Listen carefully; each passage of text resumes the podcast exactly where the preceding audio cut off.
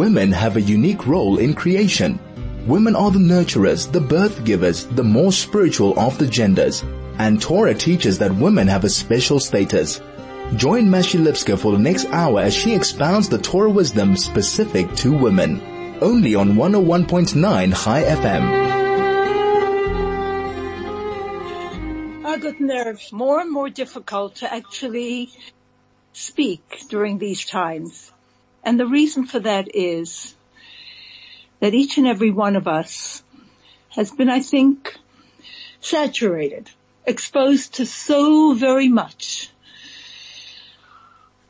All of these wonderful ideas, WhatsApp messages, exchanges.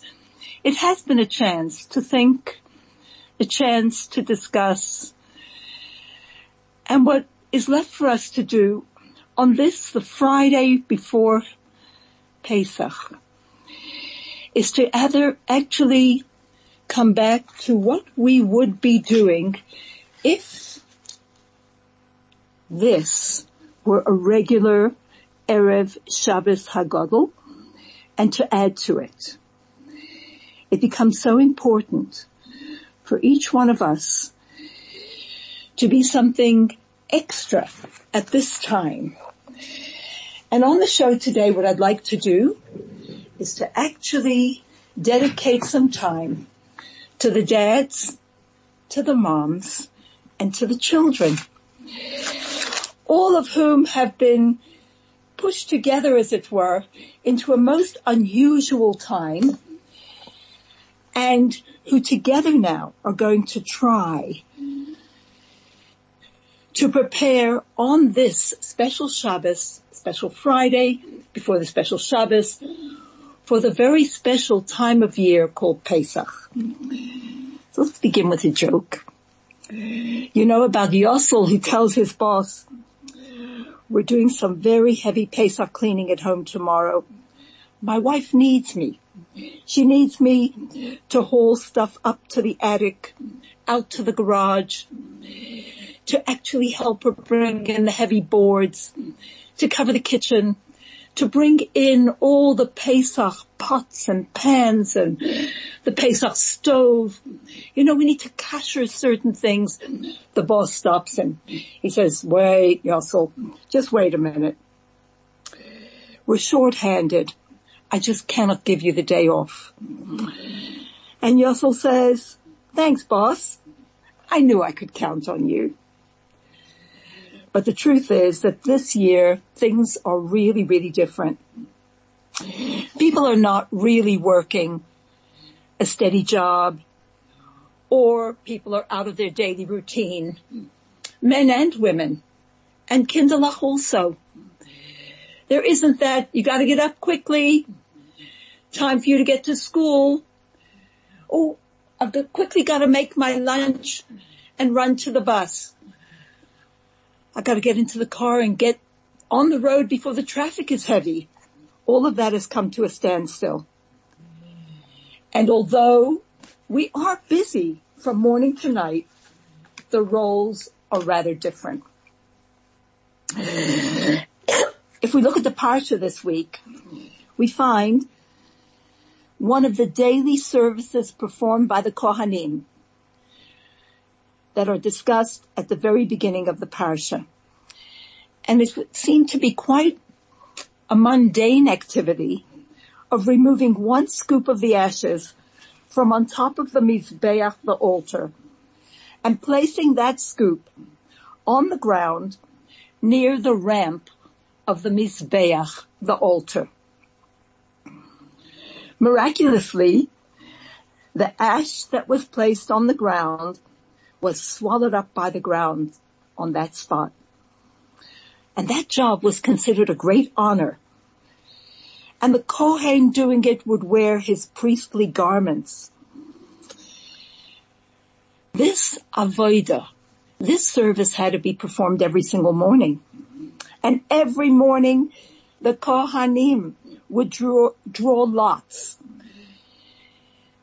to determine who had the lucky number. Who would have the privilege of removing that scoop of ashes from the middle from on top of the Mizbeach. But every so often, the pile of ashes on the Mizbeach needed, be, needed to be cleaned out properly. There was just too much there. It was interfering with the offerings that had to be consumed. On those occasions, the very same Kohen who had won the draw on that day would actually be the one to take out all of the ash. And for that he had to take off his usual priestly garments and he would dress in other garments that were less prestigious and then take the ashes off of the altar and out of the temple to a sacred place. And our sages asked, why did he need to change his clothes? And our sages discuss it. They compare it to the following. They say that the daily removal of ashes is like a servant pouring wine for his master. When he pours wine for his master, it's true. His clothes might get a little bit dirty. But he's doing such a wonderful thing. He's serving in the presence of his master. It's only fitting that he be dressed appropriately. We'll be right back after this short break. You're listening to Conversations with Mashi only on 101.9 Chai FM. As we were saying before the break, speaking a little bit about the parsha, we were discussing the removal of the deshen, of the ash from on top of the altar. And every day one of the Kohanim would be the lucky winner of the lottery to have that honor. And he would be dressed in his priestly garments to do that activity. We also said that once in a while there was so much ash on the Mizbeach, on the altar, that it had to be cleared. And the Kohen who had won the lottery on that day would also be the one, the very same one to remove the ashes. But for that he would change his garments. And the question is asked, why did he need to change his clothes? And our sages, our chachomim, compare the daily removal of the ashes to a servant pouring wine for his master. It's true. The clothes he wears might get a little bit dirty. They might be splashed a bit by the wine. But it is only appropriate for him to be dressed properly in front of his master. But the occasional deep cleaning of the ashes is like preparing food in the kitchen. The master is not present there, so the servant can wear simpler clothes. Clothes that could become more dirty. He doesn't have to dress in that same manner. So the question is asked, if these two services are so different, shouldn't they be done by two different Kohanim? If the one servant is like the role of the chef and the other one the role of the waiter, if the one is done as it were, as if in the kitchen and the other one at the table, why must the same Kohen do both, but change his clothes in between? But this actually shows us that when we're serving Hashem on His terms, no matter what He wants us to do, the work is holy. Had these roles been fulfilled by two different Kohanim, it could insinuate that one is greater than the other. But when they're both done by the same person, we understand that they are equally honorable. In our times, which is a devastating time, where the news we hear from the dear ones around the world and locally is news that devastates, that breaks the heart, that spurs us on to deeper prayer And at this time, when we are kind of in lockdown, we have the choice. We can either be frustrated or maybe even feel demeaned by our sense of displacement. The dads may not be used to sitting at home all day. Dad could think, I have a job. Why am I playing with my two-year-old? I should be doing something more lofty. I should be perhaps attending a shiur. But the answer is that right now, this is where Hashem has put us. And the needs in the home are many. And we need to understand whether we are a student, whether we are a child, whether we are the mom, the grand, whoever we are, the times are not simple. And the time that Hashem has put us into is exactly where Hashem wants us to be. And for now, this is our divine service. This role and the role that we are used to playing, they're equal and they're honorable because like the service of the Kohen in the temple, both are for Hashem. In truth, this time makes us understand that the way we live our lives, the choices we make, the way we spend our time, everything should be a service of Hashem. We become so enmeshed in thinking this is my life, this is my style, this is what I like to do, want to do, hate to do, am forced to do. Or we can understand that by divine providence, whether it's as clear as it is now, or whether routine kind of steps in and we can think that things, God forbid, just run because at all times and in all places. What a gift it is to be able to be connected to the fact that Hashem is the loving director, creator, director, planner, and loving father of all of creation. And so at this time, where the Parsha tells us whatever needs to be done is a service to Hashem. At this time, let us prepare for Pesach. And what does it mean to prepare for Pesach? It means that we have the ability to also find ways to become free. Pesach is a festival of our liberation.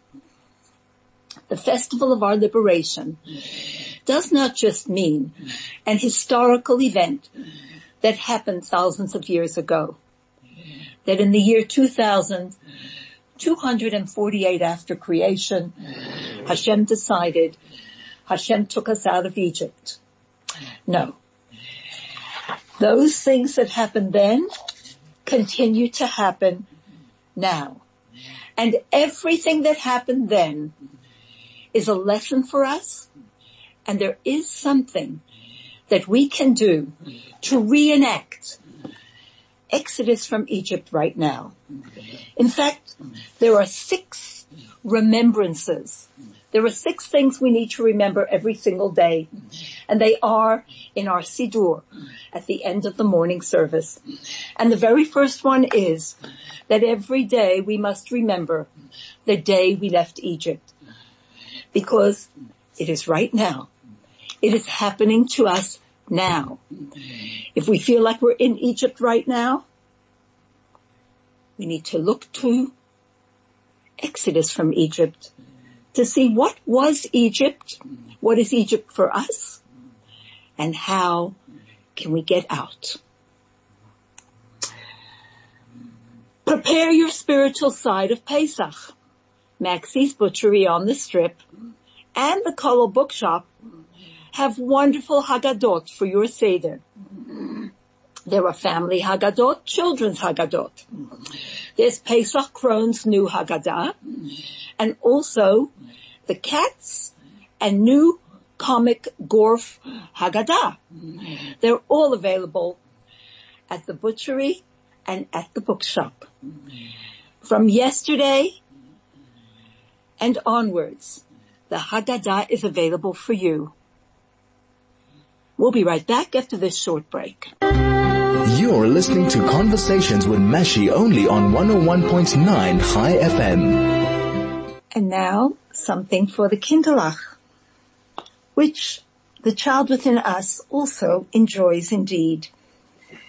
Kinderlach, today we're going to hear about the divine staff, the mateh of Moshe Rabbeinu, the staff with which Moshe performed miracles in front of Pharaoh and split the Red Sea, but not really that he performed the miracles as it were, but on the instruction of Hashem, when Hashem said raise your staff and do this and do this, Moshe Rabbeinu obeyed. When Hashem created this wonderful world, he created many things. And one of them was a wonderful staff, like a walking stick. It was made of sapphire and it had God's holy name, the divine name engraved on it. There were also 10 Hebrew letters and they are the initials of the 10 plagues that were going to come against Egypt. When God made Adam, when Hashem created Adam in the Garden of Eden, he gave him this staff. Adam lived 930 years and before he passed away, he gave it to a great grandchild of his called Hanoch, who later gave it to the son of Noach, whose name was Shem. Shem left it to Abraham, who passed it on to Yitzchak, his son Isaac. And Isaac gave it to his son Yaakov, Jacob. And when Jacob went down to Egypt, he took this wonderful sapphire stick with him. And he gave it as a gift to his son Joseph, Yosef. And Yosef took this wonderful stick with him wherever he went in the palace of the king. And when he passed away, his palace and all his possessions became the property of King Pharaoh of Egypt. There was a man in the court of King Pharaoh called Yitro, Yisro, Jethro. He saw this wonderful staff and he took it. And later when he left King Pharaoh and he went to live in Midian, he took the staff and he actually planted it in his garden. It was a feature of his garden. Many people came and admired the stick and some people wanted to steal it. But nobody could move it from its place. It was firmly, firmly stuck in the ground and it could not be moved. When Moshe Rabbeinu, when Moses as a young man ran away from Egypt and he came to Midian, he was invited to come to the home of Yitro, Jethro, Yisroi. And ultimately, when he saw that staff, he knew it belonged to his people when he put his hand on it, the stick jumped into his hand. And when Yisro, when Jethro saw this, he knew at once that Moshe was a holy man and he would be the leader of the Jewish people. From then on, he was very kind to Moshe and he later gave him his daughter Tzipporah for a wife. When Hashem called to Moshe in Midian and told him to go to Paro to take the Jewish people out of Egypt, Hashem told him to take this divine staff with him and then to perform miracles in front of Paroi, in front of the Jewish people. And so it was. Where is the staff today? Many years later, King David had the staff. And our sages tell us that one day the staff will reappear in the hands of Mashiach when he will come to redeem the entire world and lead the Jewish people back to the land of Israel. Let me tell you about the palace of King Pharaoh. There were hundreds and hundreds of entrances to Paro's palace. All were very closely guarded by thousands of bodyguards. And they had these trained animals, such as lions and tigers, which were enchanted by the king's sorcerers. No living being could pass through this barrier, except if the king allowed it. If the king extended a special invitation, then the spell was broken as it were. Hashem sent Moshe and Aaron to go and speak to Paroi. Without being afraid, Moshe and Aaron went. There were many elders who also started off coming toward the palace, but one by one they became discouraged. Although they believed that Hashem was going to redeem the people, fear overcame them. Only Moshe and Aaron fearlessly came to the palace and made their way to the main entrance. Immediately, the wild beasts surrounded them. But instead of tearing them to pieces, they lay down before them and licked their feet like devoted dogs to their masters. And then these lions and tigers stood up and led Moshe and Aaron into the palace. Inside the palace were many thousands of warriors who were guarding the entrance to the interior. They had orders to kill anybody who came who wasn't invited. They had orders to kill on sight.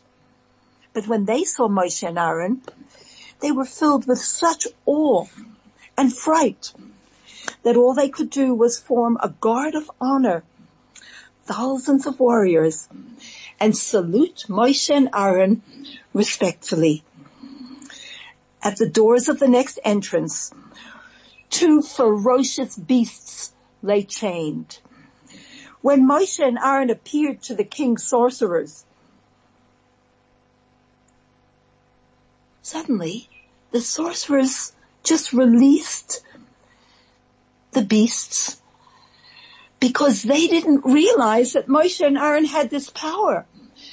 And when they saw Moshe and Aaron, they let these terrible beasts go and charge against these intruders. But instead of, God forbid, attacking and mauling as they normally would, the sorcerers were amazed.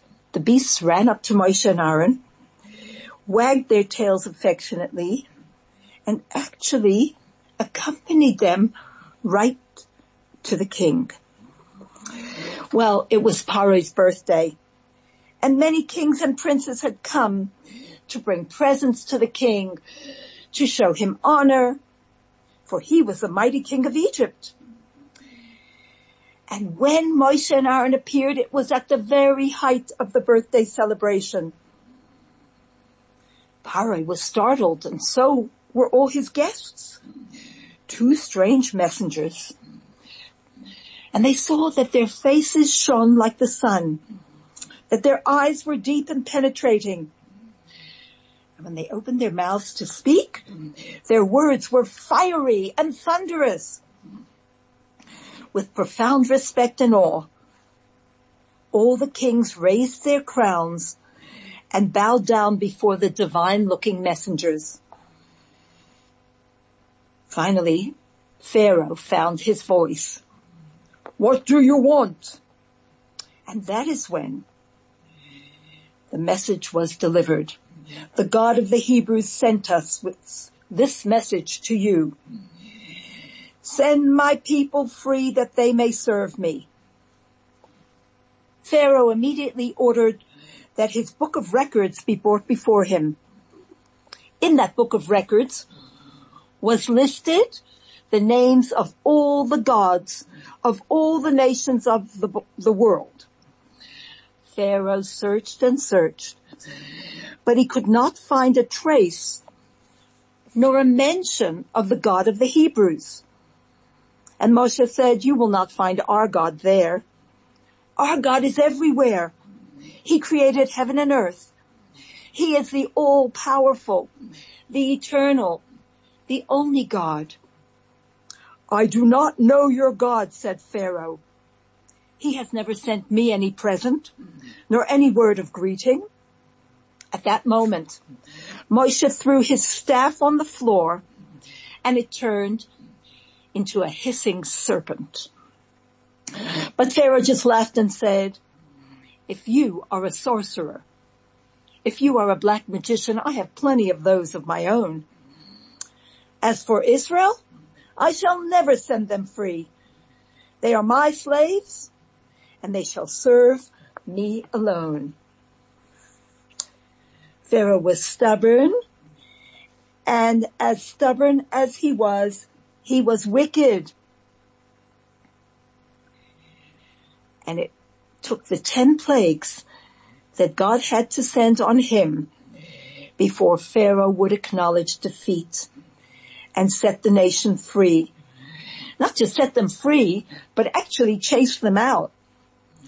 Every plague that Hashem sent upon Egypt was sent not just to punish them for their wickedness, their cruelty, their hard-heartedness, but it was also to show them and the entire world that Hashem is protecting his nation.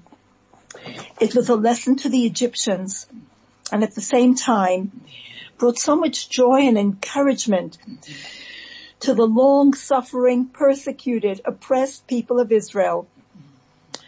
And it made them recognize Hashem's divine power and his ability to protect them. You will take time at the Seder.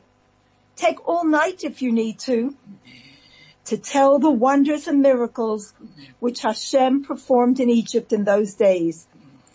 But although you might speak about it all night, there would still be so much more to tell.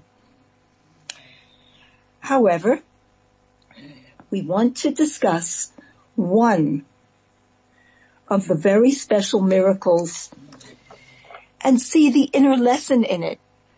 And if we have time, we can also speak about all the other miracles. And the one we want to speak about is number seven. Seven, as you know, is a very special number. The number seven, Shabbos is the seventh day of the week.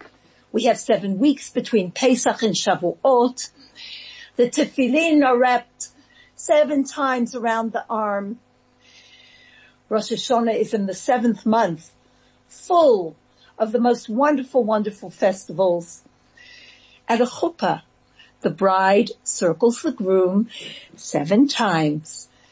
And there are many, many other things where the number seven features. It wasn't until the seventh miracle that Pharaoh actually admitted finally admitted that Hashem is right and he is wrong. We're going to talk about that plague in detail, but I see that we do have time to quickly go through some of the others. Let's talk about the first plague. As you know, it was blood. What turned to blood? The water turned to blood. Water is the most important thing that we have, air and water. But water has a spiritual meaning as well. Water is actually something that keeps us alive and Torah is compared to water. In fact, the important things in life are compared to water. The Egyptians worshipped the river Nile. Why did they worship it? Because unlike in other countries where people turn their eyes heavenward to pray for rain, in Egypt, the river Nile overflows its, its banks and thereby waters their fields. And from that, they are able to grow food and to sustain themselves. And because the welfare of all of Egypt depended on the river Nile, they would bow, they would worship, they revered the river. If it hadn't been for the Nile, Egypt would have been a desert. And because the river Nile was one of the gods of Egypt, that's why Hashem sent a plague against their God first. Amazingly, at the same time that all the waters in Mitzrayim turned to blood, there was not a drop of clear water left for drinking anywhere. If it, an Egyptian already had a glass of water, it too turned to blood. A pot of water, it too turned to blood. If they drew water from the well, in the bucket, there was blood. But for the Jewish people, the waters remained fresh and clear. In fact, if a Jew and an Egyptian owned a well together, the Israelite would draw up clear, fresh, sparkling water. But the Egyptian could only draw up blood from the very same well. If an Egyptian saw an Israelite carrying a bucket of water and robbed him of it, it turned immediately into blood. Only if the Egyptian bought it from the Israelite or received it as a gift from him would the water be drinkable. It was a terrible punishment for the Egyptians. But it was only the first plague and it did not melt Pharaoh's heart. The next plague was even worse. It was the plague of frogs. It looked as if the swarms of frogs knew where to go. They filled every Egyptian dwelling, but never entered a Jewish home. And you couldn't get rid of them. And they turned up in the most unexpected places. They were a terrible, terrible nuisance.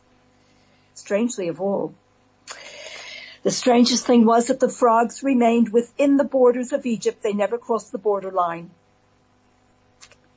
For many years, the Egyptians had had a dispute with one of their neighbors about where their border ended and the other border began. But when the frogs came over Egypt, there was no more doubt to where the border line lay.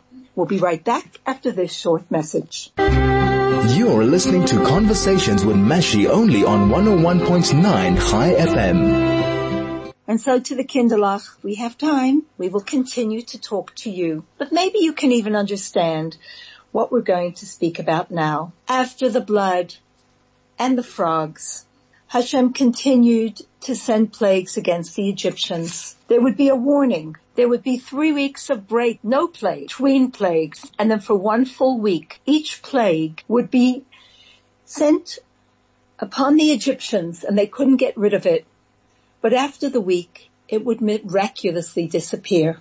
And after the blood and the waters were clear again, there came the frogs that did not let them rest. The noise was unbearable. They were everywhere, underfoot, jumping, in the pots, in their beds.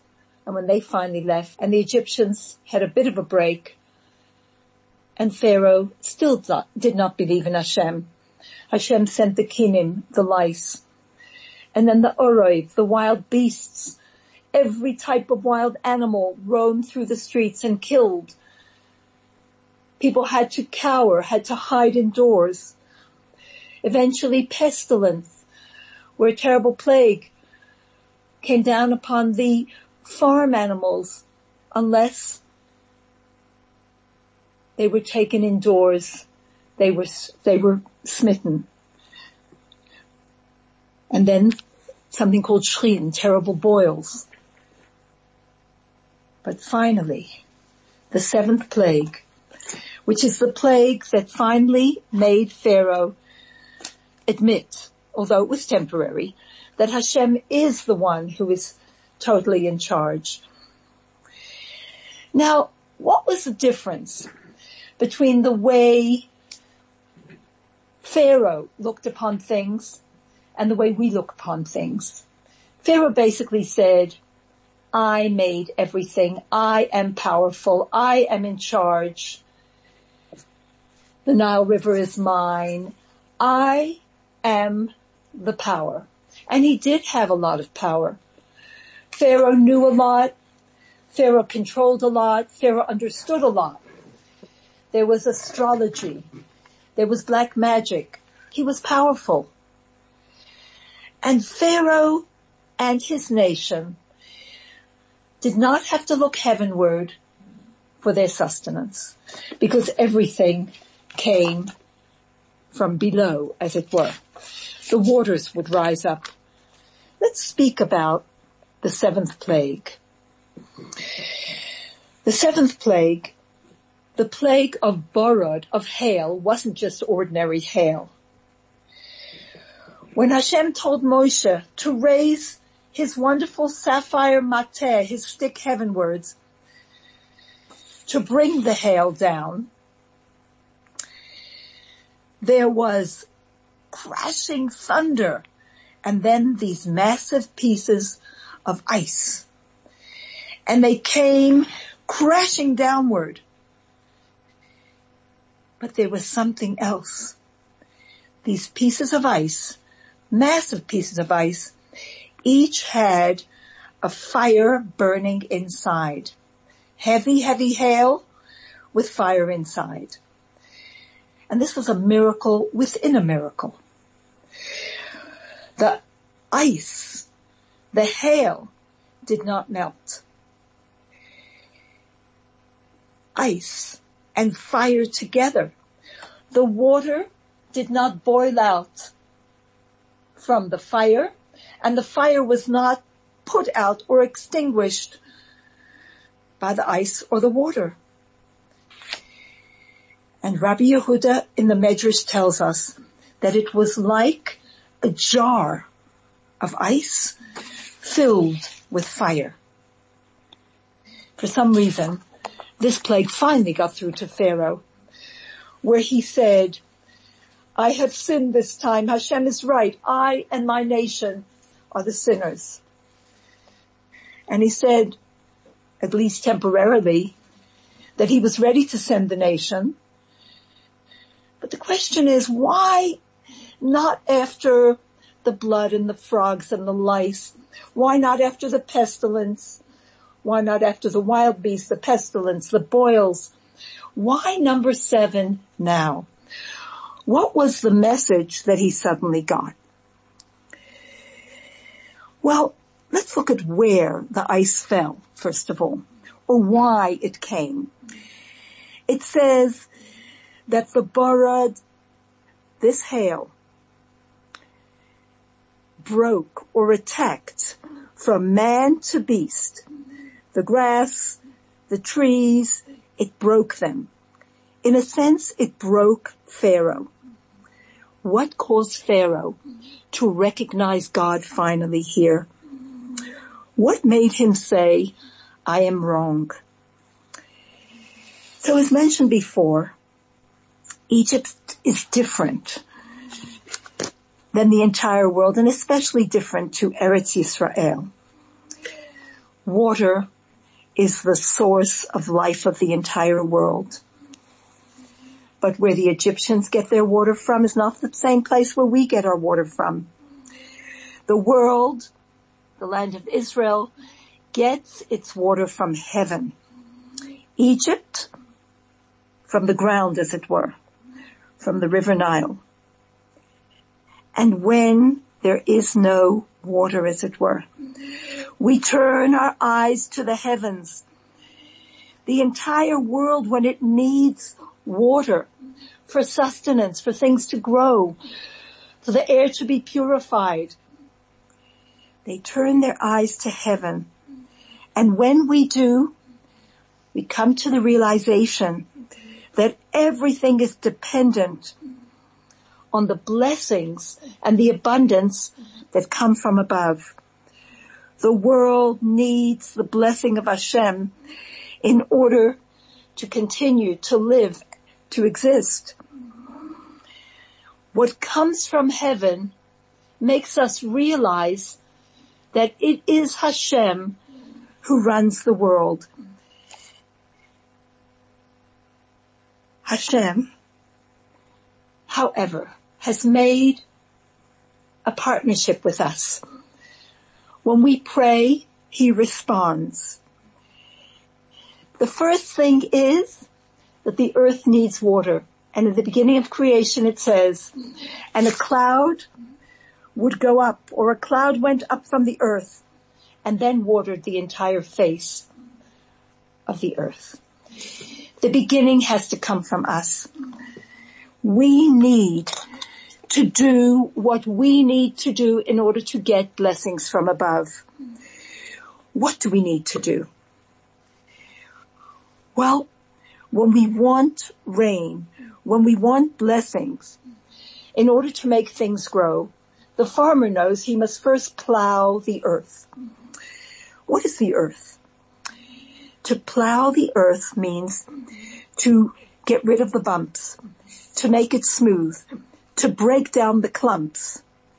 Spiritually that means that to get the blessings from Hashem, we must first refine our physicality. We must first nullify, as it were, our coarseness, our idea that physical is important, comfort is important. When we understand that what's really important is God's blessings and we refine ourselves, it's no longer I like, I want, I want more, I want more. Like Yemima Mizrachi says, the woman wants to go out shopping. The husband says, you have so many dresses. What do you need another one from? She says the woman knows the man doesn't understand. She doesn't go shopping because she doesn't have. She goes shopping because she needs a new dress. We need to understand that all of that has its place. When we buy a new dress, it should be to honor the yontif when we have wonderful food on the table, it should be to honor the Shabbos, to have guests in the home, please God soon. The way we dress, the way we eat, what we do with our money, should all be to serve Hashem. Hashem wants us to take care of our families, but Hashem wants us to teach them that to give, to share, to make sure that somebody else has brings us the greatest happiness. It isn't about, it's mine. I earned it. I want to use it. I want another trip. I want another house. I want a few more cars. I need dresses. We need the best caterer, the best band, the best florist. Who are we trying to impress? What we need to understand is we need to refine our physicality. And then the amazing thing happens. A cloud rises up. Our behavior causes tremendous, tremendous downflow of abundance.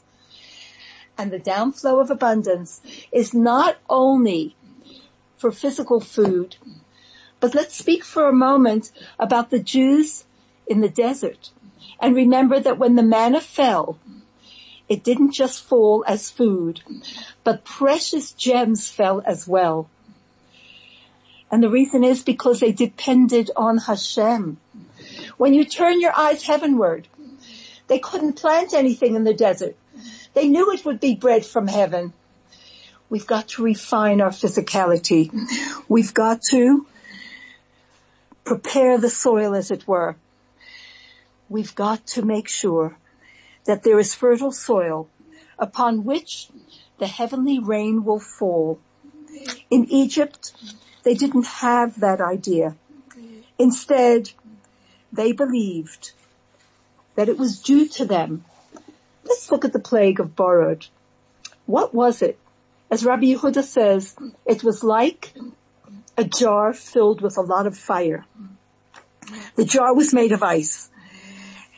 And let us look at the message for Pharaoh that he actually got. Each one of these plagues was actually something called midah keneged midah, measure for measure. The way they behaved, they were punished or as it were repaid. The way we behave in truth, if we give to the poor and the downtrodden, these are Hashem's children. He's made them poor for a reason that we should look after them. Otherwise he could have given everybody equally. But when we give to Hashem's needy, the widows, the orphans, when we give, then Hashem showers us with much, much more. That's how Hashem runs his world very often, midah keneged midah. Let's look at Pharaoh. Initially he said, I don't need God. I don't know God. I don't turn my eyes heavenwards at all. So what does Hashem do? To teach him that everything comes from above. Came crashing down this ice. First of all, Vayamter, it says in the Pasuk. He made it rain. Yes, from heaven. And what was it? Borod. Inside this type of rain, there was something that caught Pharaoh's eye. It actually spoke to him about who he is and who his nation is, how they approach life and how they approach other people. Basically, ice outside, freezing outside, but hot inside. In other words, cold to other people, but warm to yourself. Freezing to other people, heartless, but indulgent to the nth degree toward oneself. There was so much fire flickering inside this hail, but outside was like a jar of ice, inside full of fire. And when Pharaoh got that plague, he saw that his idea that he does not need God is not correct. And that yes, even Egypt needs God. Even Egypt belongs to God. Hashem is the owner of the entire world. He's the owner of physicality of Egypt as well. And therefore, when he sent that plague, it caused Pharaoh to say, yes, I am wrong and Hashem is right. As we prepare for our Seders, let us remember that Hashem is preparing as well. He is preparing our time of freedom. He is preparing to show us his miracles as he did in those days. It will be at these times. Let us prepare with joy. Let us prepare with energy. Let us prepare with absolute trust that as it was then, it will be now. That this will become our month of liberation. Good Shabbos and good Yontif.